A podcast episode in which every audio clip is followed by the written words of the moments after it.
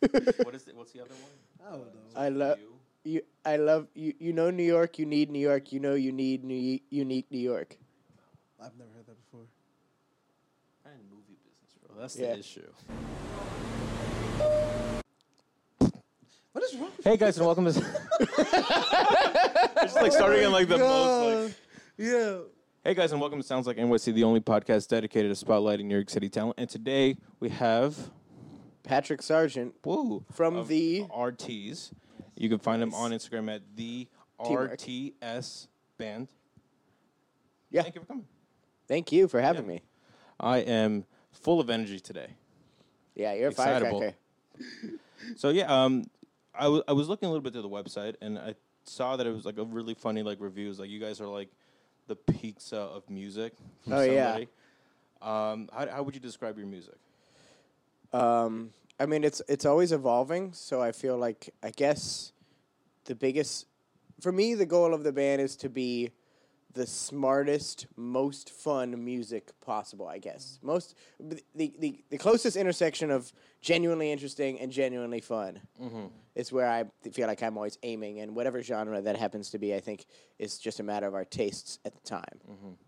Do you, do you play? Do you feel like you play music more for like other musicians or like for just general audience members, like for yourselves? That's a what you great question. I guess it's f- I I'm my like biggest creative hero is like Julian Casablancas from The Strokes, and I think he always says it's like half half and half. It's fifty percent for me. It's fifty percent for them. But I would say that them is the audience more so than mm-hmm. the other musicians. Mm-hmm. I mean, I'm already a musician, so if I'm playing to musician tastes, that would be fifty percent for me, and then another fifty percent for people like me, Right. Which is kind of just hundred percent for me. Exactly. so I mean, like when, when you say fun, though, like what do you, what do you mean? Uh, yeah, I don't know. I mean, I think fun manifests itself very differently in recorded and live contexts. I'm not even really sure whether I listen to very much fun recorded music. Like, I feel like recorded music is, especially now, such a more. Um, uh, it's so it's more vi- it's more based on vibiness. You know what I mean? It's more like being really engaging with the production and the sounds that really grab you. Maybe not in the same like you don't put the same songs on at a party that you listen to by yourself. Right. You know what I mean? So those are like two separate things. I'm not sure. I'm not even really sure what that means. I've been I've been thinking about that because we're finishing this album right now and we played some of the songs live.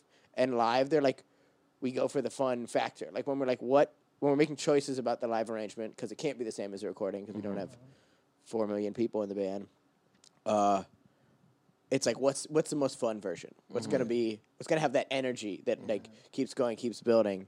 But then that doesn't necessarily work the same way on the recording. You know, mm-hmm. you're not like, oh, this sounds like a really fun live band. That almost never really hits. Yeah. you have to make like weird left of center Right. choices that keep the listener coming back. But, So but when you're writing music, are you like writing with the idea of like how it's going to sound live or how it's going to sound recorded? Mm, that's a good question. Uh, I guess how it's gonna sound recorded. Yeah. I mean, over over time, I don't know. I think, I feel like maybe what happens is you have a voice in your head that says like, I got to think about how this is going to sound sound live, and then mm-hmm. maybe you do that for one album, then the next album you're like, I, I'm just gonna forget about that, and then mm-hmm. and then you play those songs live, and you're like, those were boring live. I got to go back to thinking about. Right. I feel like maybe it's a constant. Well, like what makes like in like your experience as a musician with like the RTs and even projects before, like what do you think makes a good example of of a song that uh, works well live compared to like only it's kind of like a studio baby. Uh, of one of our songs. One of yours, Or- yeah, yeah, yeah, or just in general? just in like general, like kind of like your songwriting arranging process. um, Yeah, I guess it mostly has to do with uh, the beat. You know, mm-hmm. Mm-hmm. I think it's like whether the the song has a really strong driving rhythmic feel, mm-hmm. because I think, um, if if that isn't happening when you see music live, then you're just standing there and watching it. You mm. know what I mean? Like you, it's you're like at a concert, like in the way that like seeing the symphony is a concert. You know what I mean? You're sitting there watching, but if the song has a great groove, then you're it gets into your body, and you're kind of part of the song. So basically, keeping it more simple than like complex rhythm. Yeah, yeah, I think so. rhythm wise, or I don't know, or maybe just, um, like I think the songs that really tend to not translate live are the ones that are really uh, based on like an intimate, like emotional, Mm.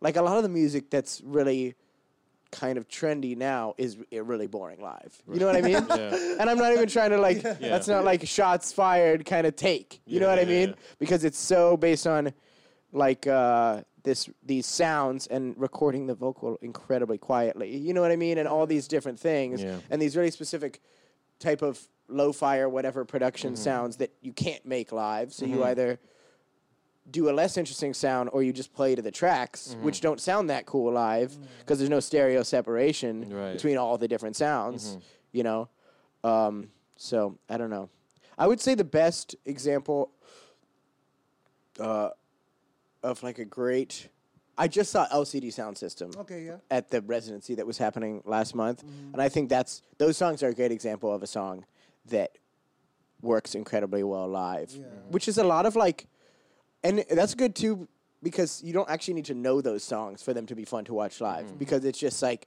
it's kind of just repeating and building and building and building. Mm-hmm. You know what I mean? I feel like that kind of thing works the best, maybe. Yeah. Gotcha. Like like one of my favorite things is like uh seeing how like with like, you know, rap hip hop artists, how Yeah. kind of like their like live shows Live play. music. Totally, Like, it's fascinating. Like, Like like how like yeah, like uh, like how their like live band completely changes their arrangement Yeah. of their songs and how I wish personally that like more like, you know, major rap artists would like record studio versions of Yeah. like their songs with like, you know, full bands cuz it's a completely different vibe and totally. yeah. Yeah. Yeah. Yeah. Did you guys watch that um Kanye Drake Amazon uh thing or whatever? They did it like a live stream, but then it's just up on Amazon now. It's like a Yeah. Kanye concert. Yeah. It's like an hour long. Yeah. And is it just An like hour and a half, I think. with like, you know, backing tracks? Yeah, I mean at th- crazy. at the beginning, it's like in a stadium in LA. At the beginning, I love the idea of listening to this podcast and being like, now it's just that guy describing a Kanye concert that's, that I could watch on streaming. but um, but it's like it begins with the choir and then it's mostly with the tracks. But okay, um, yeah. Yeah. Yeah, I mean, Jesus, like that. That's like really cool. Just like pocketing, like you don't have to worry about a band to like. I mean, I'm pretty sure like the money it's to. partly partly like yo, I don't want to spend my money on other musicians if I can No, I pretty think- much do it myself. It's like an ego thing too. I feel I like don't they don't think need so the help. You because know what I like, mean? um, Kendrick, like, like Kendrick Lamar. I mean, he's like pretty big, but like every Well, I feel like every Kendrick like has live a different show. mission. Yeah, because you know what I mean. yeah. Well, he has those are the guys that like Terrace Martin and those guys are the Mm-hmm. guys that he makes the record with. So it's like you know, it's not just him and like a singular producer pulling grabbing samples. Mm-hmm. Yeah. And I mean, I, I don't really, I really like don't have a problem in hip hop when I go to a show and like they're just playing to the tracks because like that's how the art form was Mm. Yeah. invented. That's how it's meant to be. Yeah, yeah, yeah. Almost like doing it live is, whereas like when you go see like a rock band and they're Mm. playing to tracks, you're like, It's kind of silly. yeah, yeah. think- I it mean, is silly. Just imagine just like one fucking like singer and just like Yeah, Yeah. I've back seen track. it. I've seen it done before, and I've seen it done kind of well. But Yeah, I do, yeah, it can be done well. no, regardless, like if all else fails, like you, like you, like gotta have live drums, like, like you, Yeah, you yeah. have like everything else be Yeah. like tracked. I think, but mm-hmm. like, Yeah, yeah. like, like, Totally. like, as you were saying before, like no drums. That's like, Yeah. there's something primal, really. But Yeah. just having kind of like, you know, yeah, um, totally. that sort of like impact on your like body. And Yeah, yeah, exactly. It's physical. It has to be Yeah. physical in that way. Yeah. Totally. But I mean, tell us a bit about. I mean, how'd you like end up in New York City? Uh, I ended up in New York City. I moved here in 2009 Oh, uh, to go to NYU. oh Um, yeah, NYU guys. Yeah. Nice. So yeah, I'm a fancy boy. um, yeah, but I, I wanted to move. I decided, you know, being a young kid who was, I'm from Portland, Oregon, Oh, and cool. who was like playing jazz music. It, I just, you know, it's like a mecca kind of situation. Mm-hmm. So I decided I wanted to move to New York when I was like 13 years old, Oh, wow, and then I did it. Wait, when you were um, oh, not when you were thirteen, when you were Uh, yeah, and then I did, and then I just did it. I plane. ran away from home. See, p- I see lit a stick Dad. with a pillowcase. Now, you know what I mean, No, with all my belongings. no because the- Like I Yeah. tell everybody who moves to New York City, like I don't know Don't- how you guys fucking do it. Honestly, like I, I- thank God I was fucking like Born here. born here. Yeah, yeah, yeah. I wouldn't be able to do that. It's fucking terrifying. yeah, yeah, Yeah. because like, uh, like how was your time at like NYU? Like, It was cool. I mean, that's a challenging place to go as a school because it's not really like going to college. It's kind of just like moving to New York, Mm-hmm. and and then the experience is pretty much the same as if you just moved here. In the sense that it's, it's such a big school Yeah. that What- like you're not school you able to. Uh, I was Clive part of Davis. Steinhardt. Oh, Steinhardt. Steinhardt, because I was in the music performance, not Yeah. the oh, not the okay, recording you- side. Okay, got it. Yeah. Um, but uh, yeah, I mean, it's just there's so many people there. It's it's not like a normal college experience where you it's really easy to make friends because you like see them all the time. You know what I mean?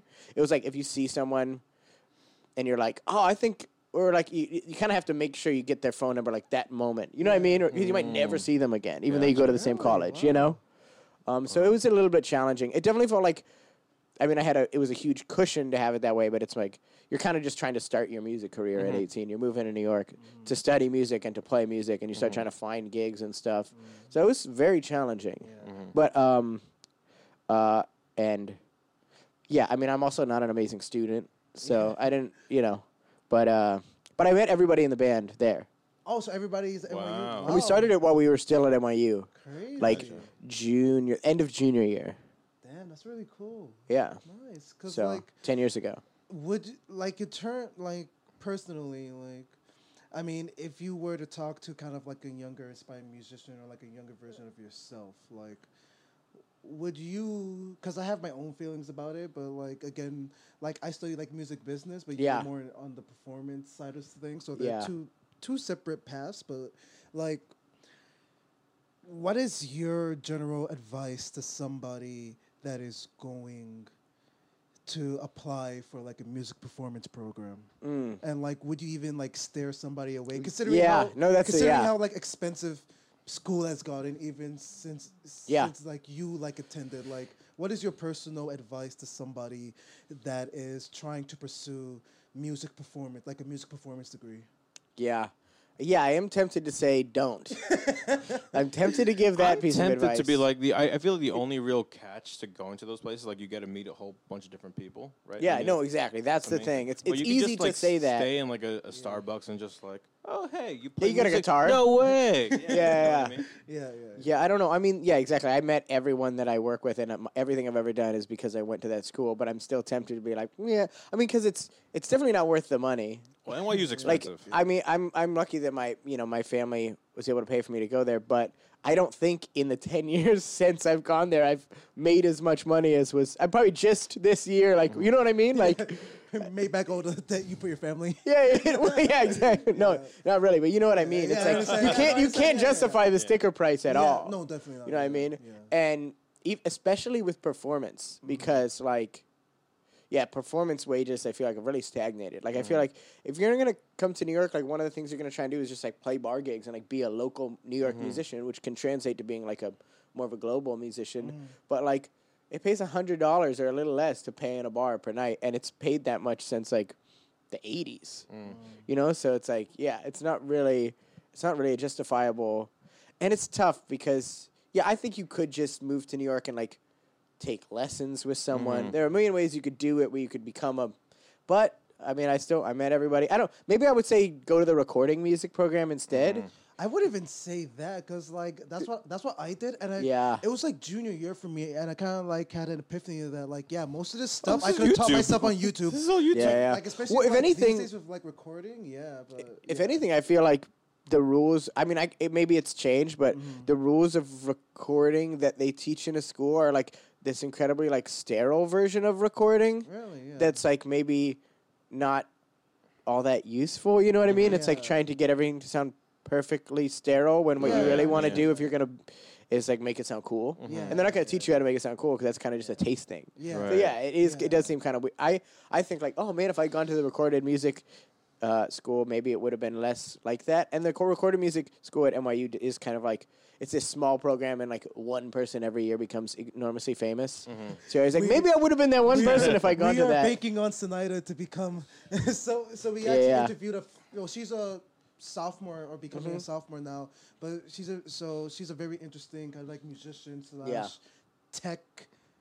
Tech, uh, what do you call them? Entrepreneur, and yeah, but she goes to Clive Davis, and Mm. Yeah. like, yeah, she's like has like a very focused intention, Yeah. and yeah, she's definitely like a trailblazer. But I do understand what you mean, kind of like, um, I guess it all depends on like the person, like at the uh, end of the day. As like generic as that sounds, but like looking Yeah. back now, like Totally. are my because I love my friends, I love everybody that I met there, but are they worth twenty twenty thousand dollars of debt? Yeah, yeah, yeah. I'm still waiting on like one of them to come through and like Become you know, super Yeah, rich yeah. and like, here you go, bro. No, no, Here's the- free rent for life. Thank you for being such a good friend in Yeah. college. Hey, if that happens, it happens. If you could know? any way connect our friendship to the success you've had, you owe me my debt Exactly, for having met me at school. exactly, exactly. That's Five percent of your success belongs to me. Five percent of any any like any like royalties, yeah. But like, I mean, what was kind of like the highlight of of your life at like NYU, um, like as a student? I mean, uh, that's a good question.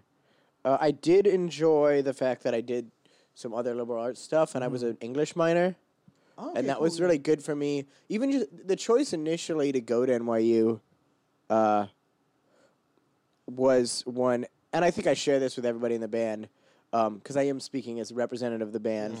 Um, important for me to parlay back into a yes, you are. Although you can get me going talking about me all day, Yeah, but um, yeah, yeah. no, but uh, I think for all of us, it was like there is this uh, path that you can get on when you're doing jazz music and whatever. You want to go to like a prestigious school, like Manhattan School of Music or Juilliard or something. Right. And I think having been in that, I guess hamster wheel or whatever for a bit in high school, I started to realize like that it wasn't a trajectory I wanted to be on. So I. it- I was gonna go to new school, and then I decided to go to NYU because I was like, "Oh, that'll be like a more." Int-. I was starting to realize that I was not a very well-rounded person, having spent all of high school playing saxophone. Right. You know what I mean? Yeah. Uh, and which is a incredibly weird niche thing. yeah. Um, and uh, so I yeah so so choosing to get a more general education and more more of an experience like mm-hmm. that I think was ultimately the, the strongest part and doing yeah and doing those English classes I mean I feel like it's made me like a lifelong like reader and someone who like enjoys writing mm. you know so I think that was probably the one of the best parts of that specific thing All right, cool, cool. So, tying back to the band, right? So Yeah. the band's been a band for like ten years now, right? How do you feel like that's helped sort of like get the sound? Like, you guys feel like you got the sound right, or are you still yeah I think we're for that? we're just approaching it now um, Yeah. but yeah I mean it's interesting to reflect on because it's so hard not to be to give in to the temptation to be like "Ugh, if we could have just made a couple we could have skipped some of those years Right. you know what i mean if we had just known what we know now or Mm-hmm. whatever you know because 10 years seems like a long time Yeah. to be like but we started from such a different i feel like most people start indie bands or whatever because they like have a sense of what's cool and they want to mm-hmm. like make a cool band. You know what i mean? They have kind of a vision for that. Yeah. and we started one that was like let's get all our friends and it was eight people at first. It was like let's get all of us into one band Yeah. and then let's get gigs at bars and let's just like get rip roaring drunk and play tunes. Yeah. like our heroes used to it 60 years ago. You know what i mean? Yeah. which is not even a path that anyone has taken in a long time. You know what i mean? Like the bands that started that way are like i feel like the last of them were probably in the 70s or mm-hmm. something you know like the Yeah. beatles strategy of like mm-hmm.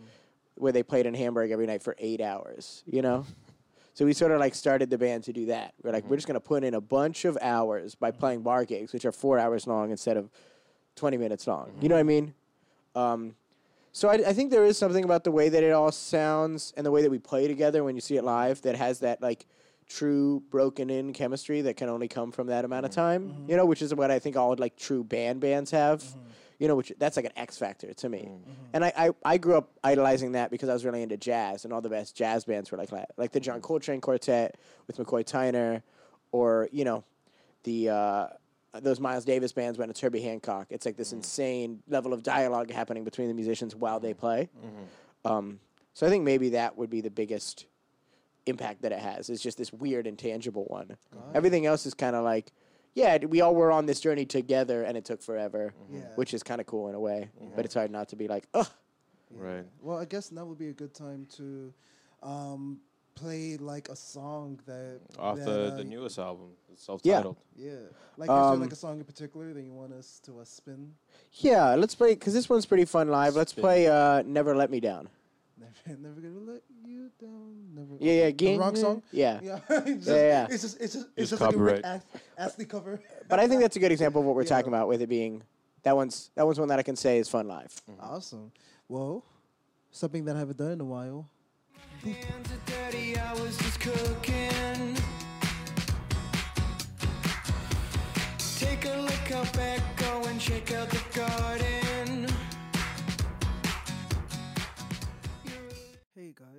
Guys, unfortunately, our audio interface didn't record the second portion of this interview due to a glitch, so please forgive the crappy audio. Hey everybody, welcome back to this episode of Sounds Like NYC.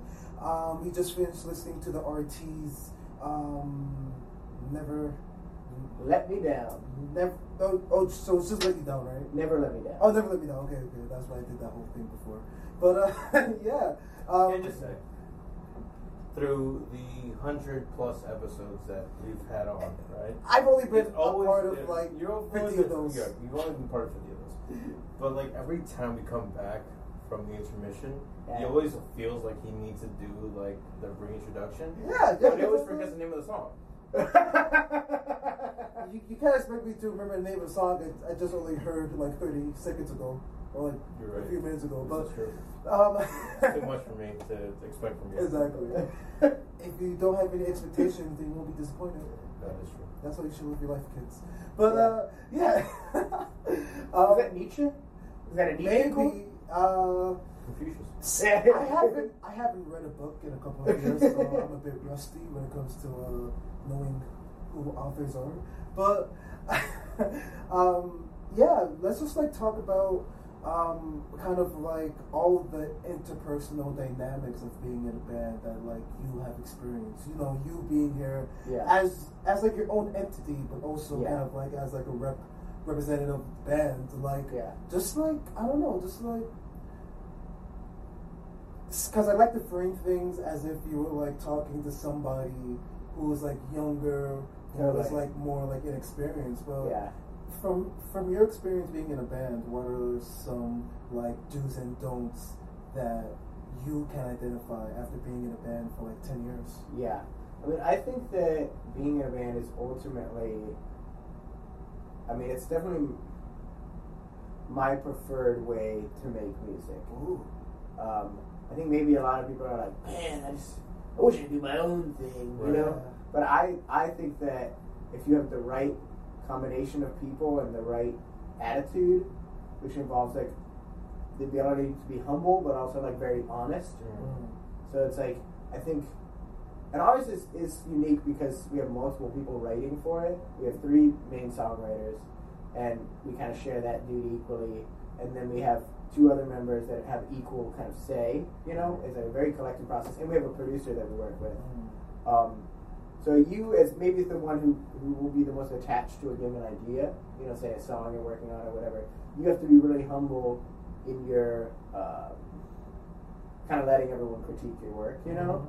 Um, and then other people kind of have to be able to like, yeah, not be scared of offending you, and that's kind of like an intense whole thing. But I think it, I think it makes, for me, it makes for a lot more interesting music.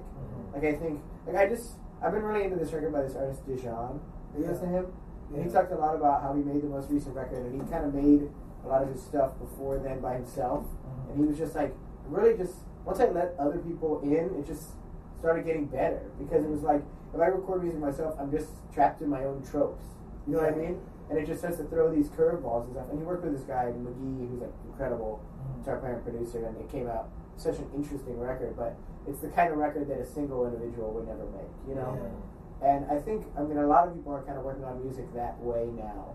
Yeah. As, as you know, you kind of have to be everything. You have to be a one one person that can do literally everything. One man band, literally. Yeah, but I think that there's just so much to be learned from the experience of really uh, uh, taking your voice and putting in conversation with other people's voices. Yeah, like like even within the confines of your own band, or like Yeah. even even when even in the past, or like when you like work on artists that aren't in your band, like what is the best way to go about uh, collaborating?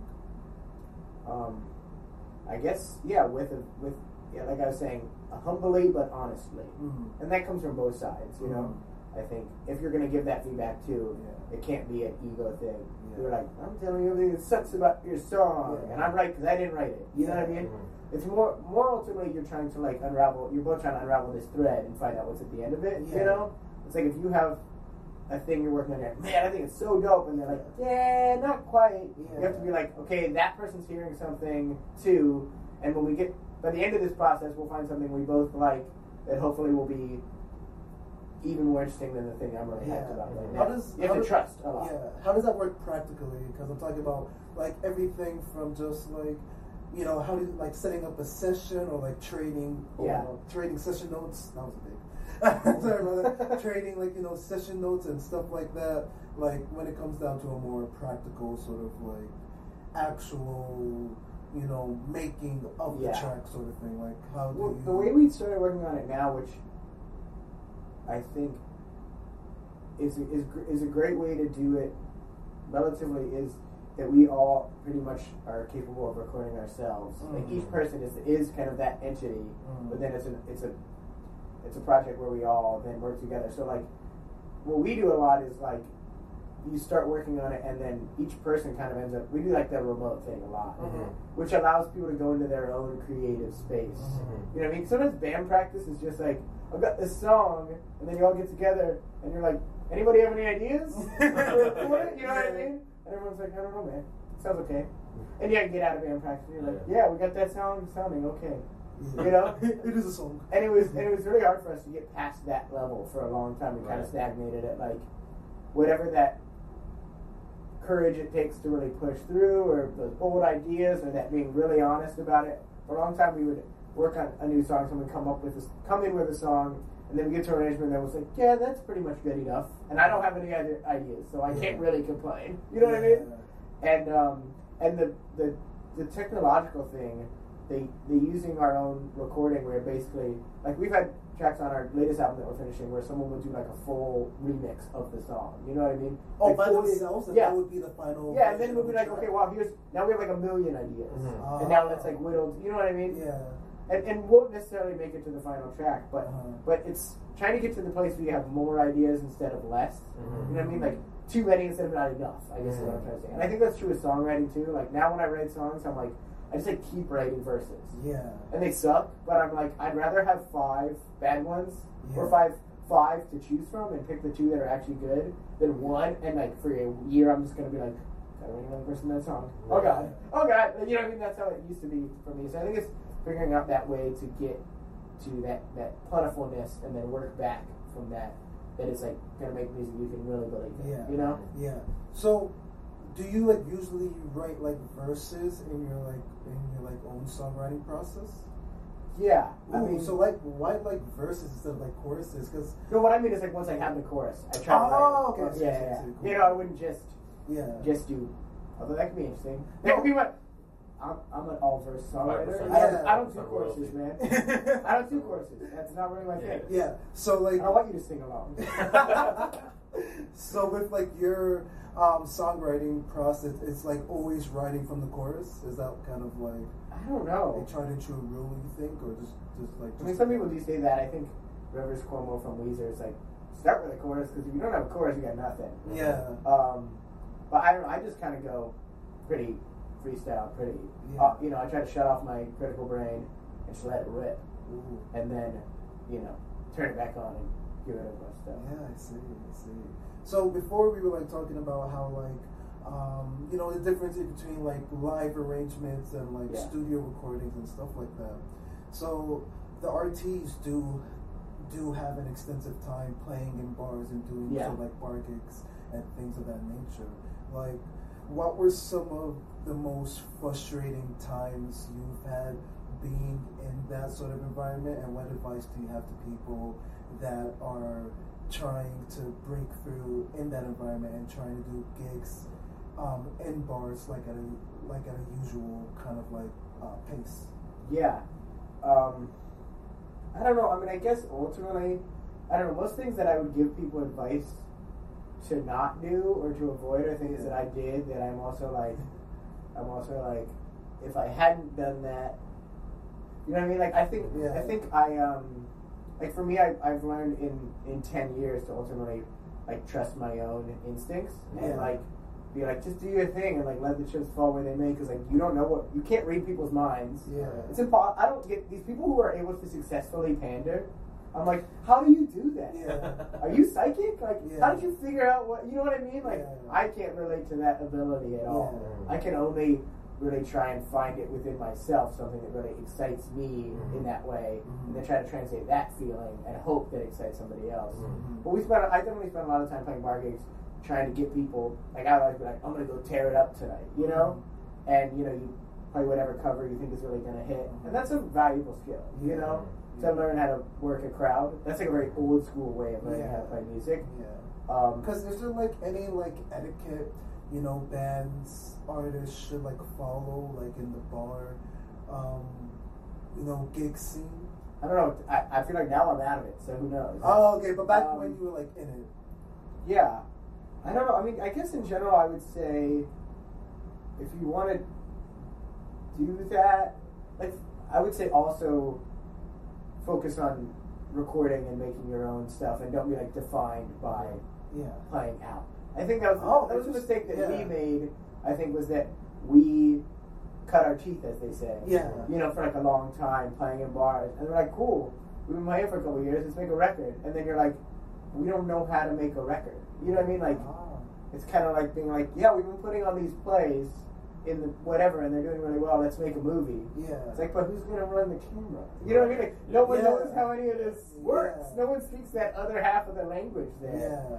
So I think um, That's if you can if you can find a way to be also really making your own art for yourself. You know what I mean? Because if you're only making your art for other people, which is kind of what playing in bars is, yeah. you're gonna have a hard time developing that compass that's like where that sweet spot is Yeah. what you really believe in and what they believe in. Yeah. A bar, it's if you don't play exactly what people like, they're just gonna ignore you, and that's sort of shit. So it's like, you know what I mean? So you end up just being like, all right, Wonderwall, here we go, let's do it. And it's like that's great, and you might love Wonderwall, but you know what I mean? You you want to be. It's a quest to find your own voice too, because Yeah. that's the thing that really hits. There's Yeah. so many people that can sing Wonderwall and, ha- and bring the house down. Mm. There's only so many people that can bring something they've written that's uniquely theirs Right. and do the same thing. So it's like, yeah, because um, I definitely understand what you mean. Kind of like only being used to like performing live and never Yeah. really. and then you get in the studio and Yes. you're like, why does it sound so bad? Yeah, because you know, working at like Pete's Candy Store. Yeah. Um, there's like, um, you know, I always see like singer songwriters and like. You know, I've seen like plenty singer songwriters Oh, yeah. that have amazing voices. They can play guitar very well and stuff like that.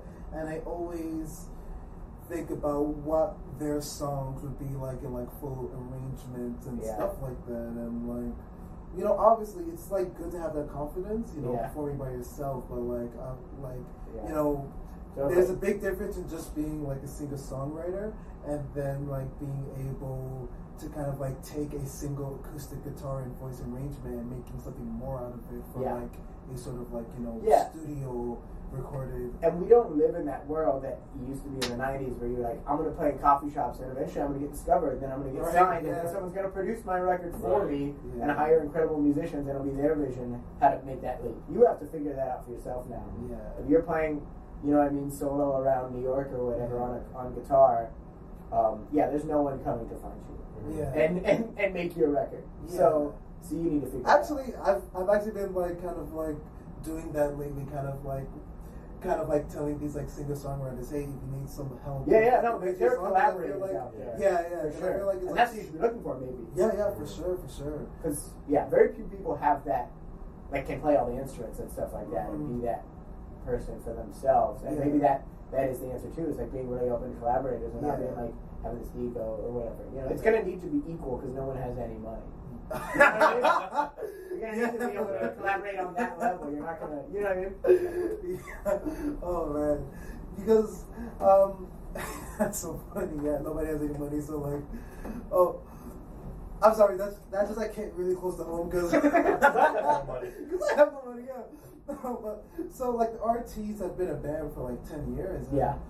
That's like really incredible. Like um, you guys haven't exactly breaking out into the mainstream, Yeah, but to still be Yeah. a band for like ten years. Like. How does some like what are your I don't know tips and tricks no, to like Yeah.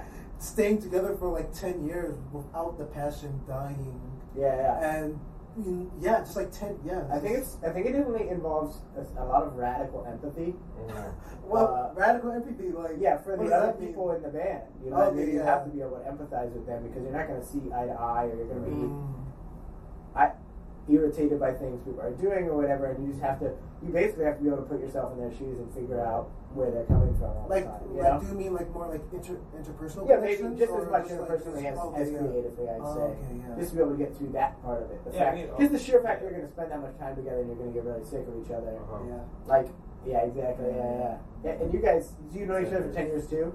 Yeah, ten years. Yeah, Yeah. this year. But I mean, it's more like, it becomes more like Oh, we had a little bit of a break though. I just like went abroad. So I mean, Yeah. You guys need some space. Yeah, yeah, yeah. I yeah. went to the other hemisphere. Exactly. I need to find out who I am outside of you, David. Exactly, David. It's not you, it's me. It's not you, it's me. No, I need to find you. myself. Yeah, no, no. Yeah. No, like I, I- I think it's really, really important, like what you're saying, is radical empathy, because like in ten years, like so much just happens, like in just Yeah. daily lives, like people get married, people have mm-hmm. kids, and it's hard Yeah. to sort of like balance the whole Yeah, totally. relationship with that. So I think it's really, really interesting. And I think it has to be ultimately if I if there's one thing that I can truly say, I would say in the do's and don'ts thing. I think if there's one thing that I can objectively say is a mistake that this band has made as opposed to just a learning process, it's trying too hard to figure out what other people want from us. So following trends, essentially. Yeah, whatever. And it's so funny because we're like so You guys had trend Imagine. Dragons. Like, yeah, of yeah, yeah. Dragons, Oh, kind of like phase and like. yeah, exactly, exactly, yeah, yeah. Yeah. Uh, now we're on to try to be BTS. Oh. Um, uh, yeah. Good luck with that. Yeah, um, Yeah, yeah, yeah. what TikTok dances. Yeah, Oh. yeah, great. Yeah, everybody wants to see a your thirty-year-old white dudes learning TikTok dances. Yeah, that's- everyone loves that. That's my favorite pastime. Yeah. like, like, who wouldn't? Yeah. Yeah. No, but that's like. Um, but and I that, so that's what I'd say. It's just like is that side of it of like, um, not viewing that as I think for us it was like we had a band and we were friends and we loved playing music together. and We loved playing music, and so it was like so how do we turn that into something, as opposed to like how do we turn that passion and energy we have inward into creating something that really fuels us. Like we're we're at the point that I think a lot of bands would, to be completely honest, have quit many mm-hmm. years ago mm-hmm. just because we haven't really had that breakthrough, mm-hmm. like record deal, whatever it is that shows that you're like, you know what I mean? You're not, you're making a career out of it, or it's, or you're breaking through. You're on the right path. But on an internal level, more so in the last two or three years than ever before, have we finally been like, uh, I'm, we're so excited and proud of the music because we finally really cracked that code of the creative side of it to make something that we think is really unique and cool and trying to be boundary pushing in the way that we've always wanted to be as mm-hmm. artists mm-hmm. on an individual level. It was like on an individual level, we were like, man, I just want to make the coolest, most interesting music ever, like the stuff that I love, you know? Mm-hmm. And then in the band, it was like, oh, we have a band, and that's like, here's the genres it exists in, and it's this. It can only be these things, and you can't really throw all those crazy ambitions at it. And like learning how to do that was the thing that allowed it to become this thing that's like so fulfilling now that it has longevity. Like the ultimate longevity comes from the fact that the band has to be able to be a format in which people can really, really push themselves. What, what was that to everybody that, that comes on? Like, how do you feel like New York City has changed you as an artist and as a person? That's a great question. Um, I mean, I, I would attribute almost everything, every change that I made as an artist in the last 12 years since I've been here to having been in New York City. Because I've been in New York mm. City the whole time. Yeah, you basically like grew up, like became an adult in the city, right? Yeah, yeah, exactly. So I don't know. I mean, I guess there is that there is that humility thing, mm-hmm. you know, where it's like there's always going to be someone Better more than- better than you in New mm-hmm. York. You know what I mean? So you're you're never going to get that big head that you might get somewhere else. You can be a big fish in a small pond. Mm. Um, so I don't. I mean, it's just it's just exposed me to. It's it's made my my worldview, my ambitions very big. Mm-hmm. You know what I mean? And then it takes a very long time to live up to those ambitions mm-hmm. because yeah, you have the best, and you have all these just all different types of people. You have so mm-hmm. much input. You know, how how long does it take to process that input and turn it into output? You know. Got it. Oh, that's a very. Yeah, cause like I've just been here. I feel like I'm still working on like you know self confidence. So like Totally. for me, it's just been a It's matter a hard city to build up your self confidence. Right. yeah. Yeah. For sure. Yeah. So like, yeah, that's a, I feel like that's a very interesting. Spark something in him. Yeah, thank you, thank you. Yeah, no, but that's like yeah, New York City. I feel like it like either build you up or like tear you down. Well, well, yeah, here's I was I think it does both simultaneously. yeah, yeah, yeah, yeah, yeah.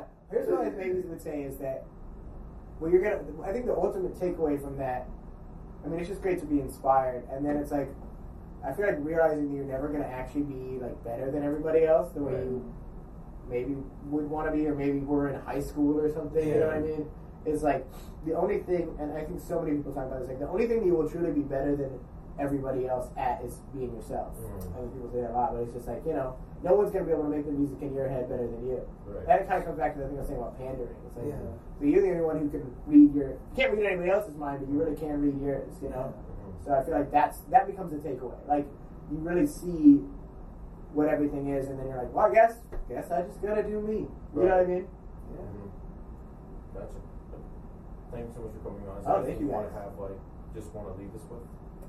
Oh, like a, just Oh. a knowledge? Oh Like a no, no, no, like no, just like yeah, promotion, you yeah. want. Oh yeah. Um, well, we just put out a new album called The RTs that you can find on streaming. Oh Um, shit, we didn't talk about the uh the uh, name change. The, the, uh, Oh yeah, yeah, okay. Oh, We talked about the name change. yeah, Yeah, we Yeah.